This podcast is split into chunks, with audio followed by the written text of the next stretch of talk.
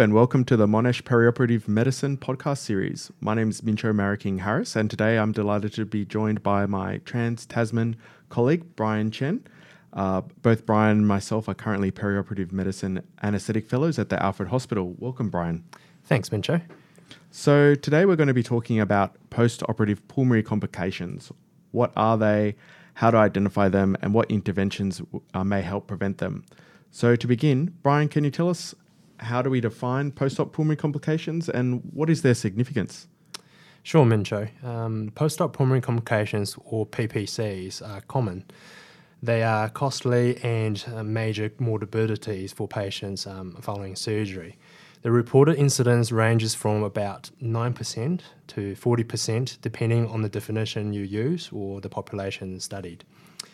Some people may not be aware of this, um, but clinically significant PPCs are at least as common as postoperative cardiac complications in non cardiothoracic surgery. Um, PPCs are associated with 20 to 45% mortality, reduced quality of life, longer hospital stays, and increased readmission back to the hospital. And looking at the Australian data, the additional healthcare costs attributable to PPCs is evaluated at roughly around $30,000 per patient.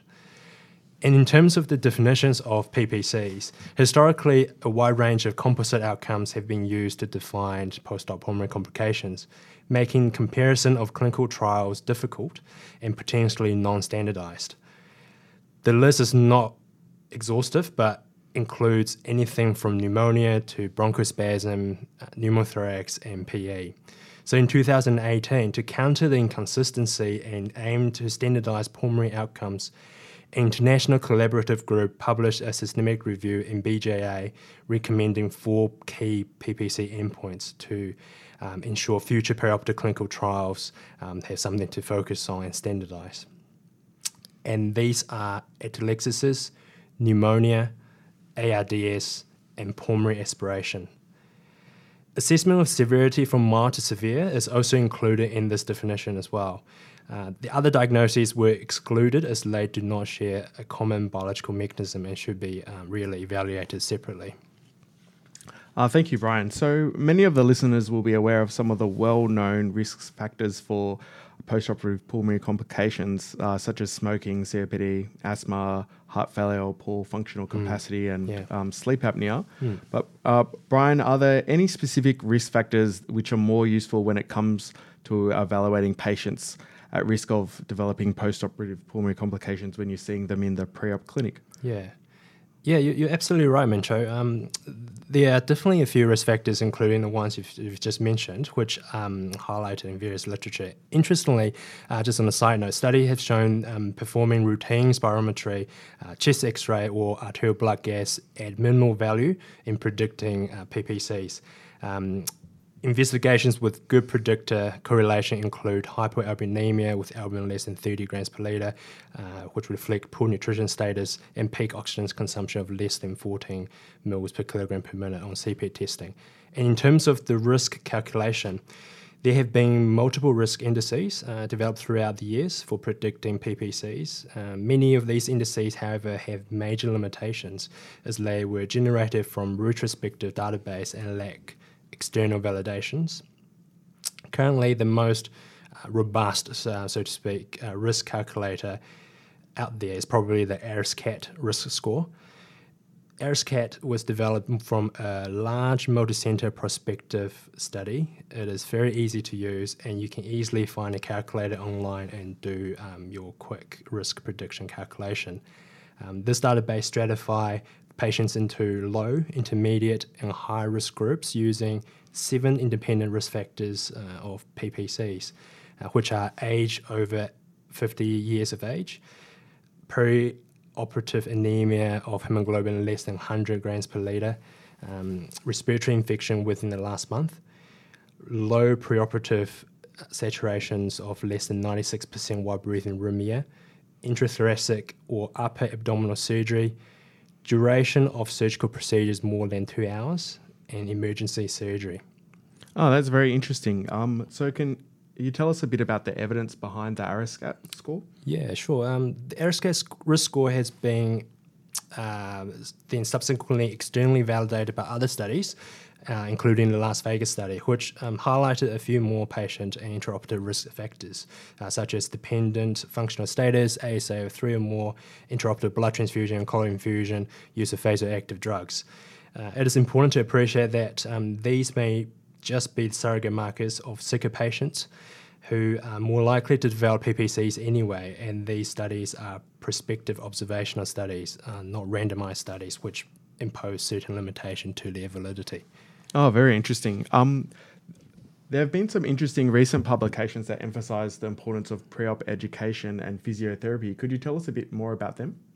Yeah, sure. Um, pre-op education and physio and respiratory training create this concept of prehabilitation and play a major role in preventing post-op pulmonary complications. Um, a recent randomized controlled trial published by the Tasmanian group showed that pre-op physiotherapy education on deep breathing is effective in reducing PPCs by up to almost 50% in elective major abdominal surgery um, which is pretty amazing. Other studies have also shown that um, preoperative inspiratory muscle training is associated with reduction of postoperative atelectasis and pneumonia in cardiac and ma- uh, major abdominal surgery. And on, on top of that, um, preoperative education and respiratory training represent the cornerstones of our very well known PPC perioperative prevention care packages, such as I COUGH uh, and ERAS Plus, which you may have heard of. Um, uh, I COUGH stands for Incentive Spirometry, Coughing, Deep Breathing, uh, Oral Care Understanding, which is education, getting out of bed and head of bed elevation. And ERAS Plus is essentially your normal ERAS protocol with the I COUGH uh, component added to it. Um, these programs have been shown to be quite successful in preventing PPCs with reported reduction rate of approximately 40%, which is pretty high again. Um, and similarly at the Alfred, our anaesthetic department has recently implemented a prevention care bundle, uh, which incorporates patient education on breathing exercises uh, preoperatively with the aim to reduce uh, our local uh, post-op pulmonary complication rate. So, Brian, once we get these patients to sur- surgery, one of the hmm. things we can do for high risk patients is to encourage our surgical colleagues to use uh, minimally invasive surgical techniques and also to minimize the duration of the surgery yeah. to reduce these post op pulmonary complications. Uh, from the anesthetic point of view, what are some of the intraoperative things that we can do to minimize the risks? Hmm. So, for us, um, our anesthetic techniques would include choice of anesthetics, ventilation strategy, fluid administration, and use and monitoring of neuromuscular blockade agents. Um, when it comes to um, the choice of anesthetics, both neuraxial and regional techniques provide good multimodal opiate-sparing analgesic regime. Neuraxial blockade, particularly thoracic epidural, uh, decrease the risk of post-op pulmonary complications, especially in the high-risk patients uh, when compared with GAs alone. In terms of ventilation, lung protective ventilation strategy can uh, help minimize ventilator associated lung injury and subsequent uh, post op pulmonary complications. The strategy was first developed in an ICU setting, published by ARDSNet trial in 2000. Subsequently, the strategy has been translated into the anesthetic setting. Uh, it incorporates low tidal volume of 6 to 8 mils per kilogram of your ideal body weight low inspiratory pressure of less than 30 centimeters of water, and positive end expiratory pressure PEEP uh, of 5 or more centimeters of water to prevent your volutrauma, barotrauma, and atelectrauma, respectively. So far, studies have shown that for about every one centimeters of water pressure increase in your peak pressure or driving pressure, uh, there is a 3% or 16% increase in risk of developing PPCs, respectively. And um, so far, high level of PEEP and recruitment maneuver um, have not been shown to be protective against PPCs. Um, currently, the optimal level of PEEP is not known, um, but multiple studies are currently underway to investigate the topic. And um, also, I'd just like to highlight that high intraoperative FiO2 should be avoided to minimize absorption atelectasis and oxidative stress to the lungs. Um, high FiO2 have been shown to associate with dose dependent increased risk of developing PPCs, with a recent uh, study undertaken in collaboration of NELA, which is National Emergency Laparotomy Audit, show an increase in FiO2 of 5% is associated with the subsequent increase of PPCs by about 8%. With fluid administration, as previously mentioned, um, intraoperative blood transfusion or colloid infusion associated with increased risk of uh, post-op pulmonary complications. However, I should emphasize that this is a correlation only rather than a causation as results were derived from observational studies and until we have robust evidence from randomized controlled trials we can only advise caution use of intraoperative blood transfusion and um, colloid infusion uh, and in terms of fluid regime from the studies we know excessive liberal fluid um, have shown to be uh, an, a factor of increased risk of PPCs and um, from Professor Paul Myles' relief trial paper, uh, there's a signal that there may be no difference in postoperative risk uh, of pneumonia between restrictive or modestly liberal fluid regime. With neuromuscular blockade use, postoperative residual blockade uh, is another important risk factor for postop pulmonary complications.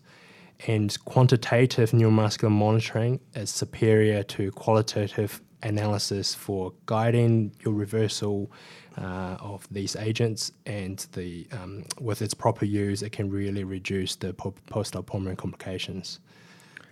Yes, that's right. Uh, quantitative monitoring of the neuromuscular junction is really important, um, as qualitative measures have been shown to be inaccurate. Mm. And there's been recent evidence to highlight this um, by showing that when neostigmine is administered when it's not needed, you, it itself will create a um, muscle weakness. sugammadex uh, is becoming more and more popular and has been shown to have a faster and more effective reversal of deep neuromuscular blockade than neostigmine. Hmm. And um, there's a potential for it to reduce post-op pulmonary complications as well. However, we're still waiting on definitive evidence from our randomized control trial to show this. Yeah, that's right. So moving on to the post-op period, what hmm. strategies would you recommend to reduce the risk of pulmonary complications? Hmm. Post-operative strategies um, need to place emphasis on early mobilization, regular breathing exercises, your dynamic analgesia, consideration of non-invasive respiratory support, um, and avoidance of routine nasogastric tube insertion. Physiotherapy input and early mobilization play a, a very important role in reducing post-op pulmonary complications, with evidence uh, to suggest the risk of occurrence is three times more likely for each post-operative day patients stay in bed and not mobilize. Um, and regular breathing exercise, such as multiple deep breaths followed by coughs, appear to be as equally effective as incentive spirometry in recovery of lung function and they have been shown to be impactful in preventing um, PPCs. Again, this is part of the prevention care bundle our anaesthetic department has recently implemented at the Alfred. Uh, with analgesia, adequate post-op analgesia is very important, and it enables patient to mobilize and perform their breathing exercises effectively to avoid atelectasis and development of pneumonia. Um, dynamic analgesia options such as thoracic epidural seem to be superior to on-demand delivery of opiates in preventing post-op pulmonary complications. And your epidural analgesia may further reduce PPCs compared to um, IV opiates, especially in COPD patients, uh, for example, undergoing open abdominal surgery. The bottom line is that multimodal opiate-sparing analgesic regime including neuraxial or regional catheter technique, should be considered for these high risk patients. Postoperative non invasive respiratory support with CPAP has been found useful in specific surgical populations such as post cardiac surgery and obese patients. And there is some evidence to suggest a trend towards reduction in PPCs with use of high flow nasal oxygen therapy, when compared to conventional oxygen therapy or CPAP, even. Um, and with a non ICU setting, oral hygiene therapy and head of bed elevation are both included in successful I COUGH and ERAS Plus programs, which I mentioned before. Um, but at this point, perioperative oral hygiene therapy as a standalone intervention has um, been shown to be effective in elective cardiac surgery, but evidence for its use in non-cardiac setting uh, is currently lacking. Uh, and there has been no study done to examine the benefits of head of bed elevation in non mechanically ventilated post op patients.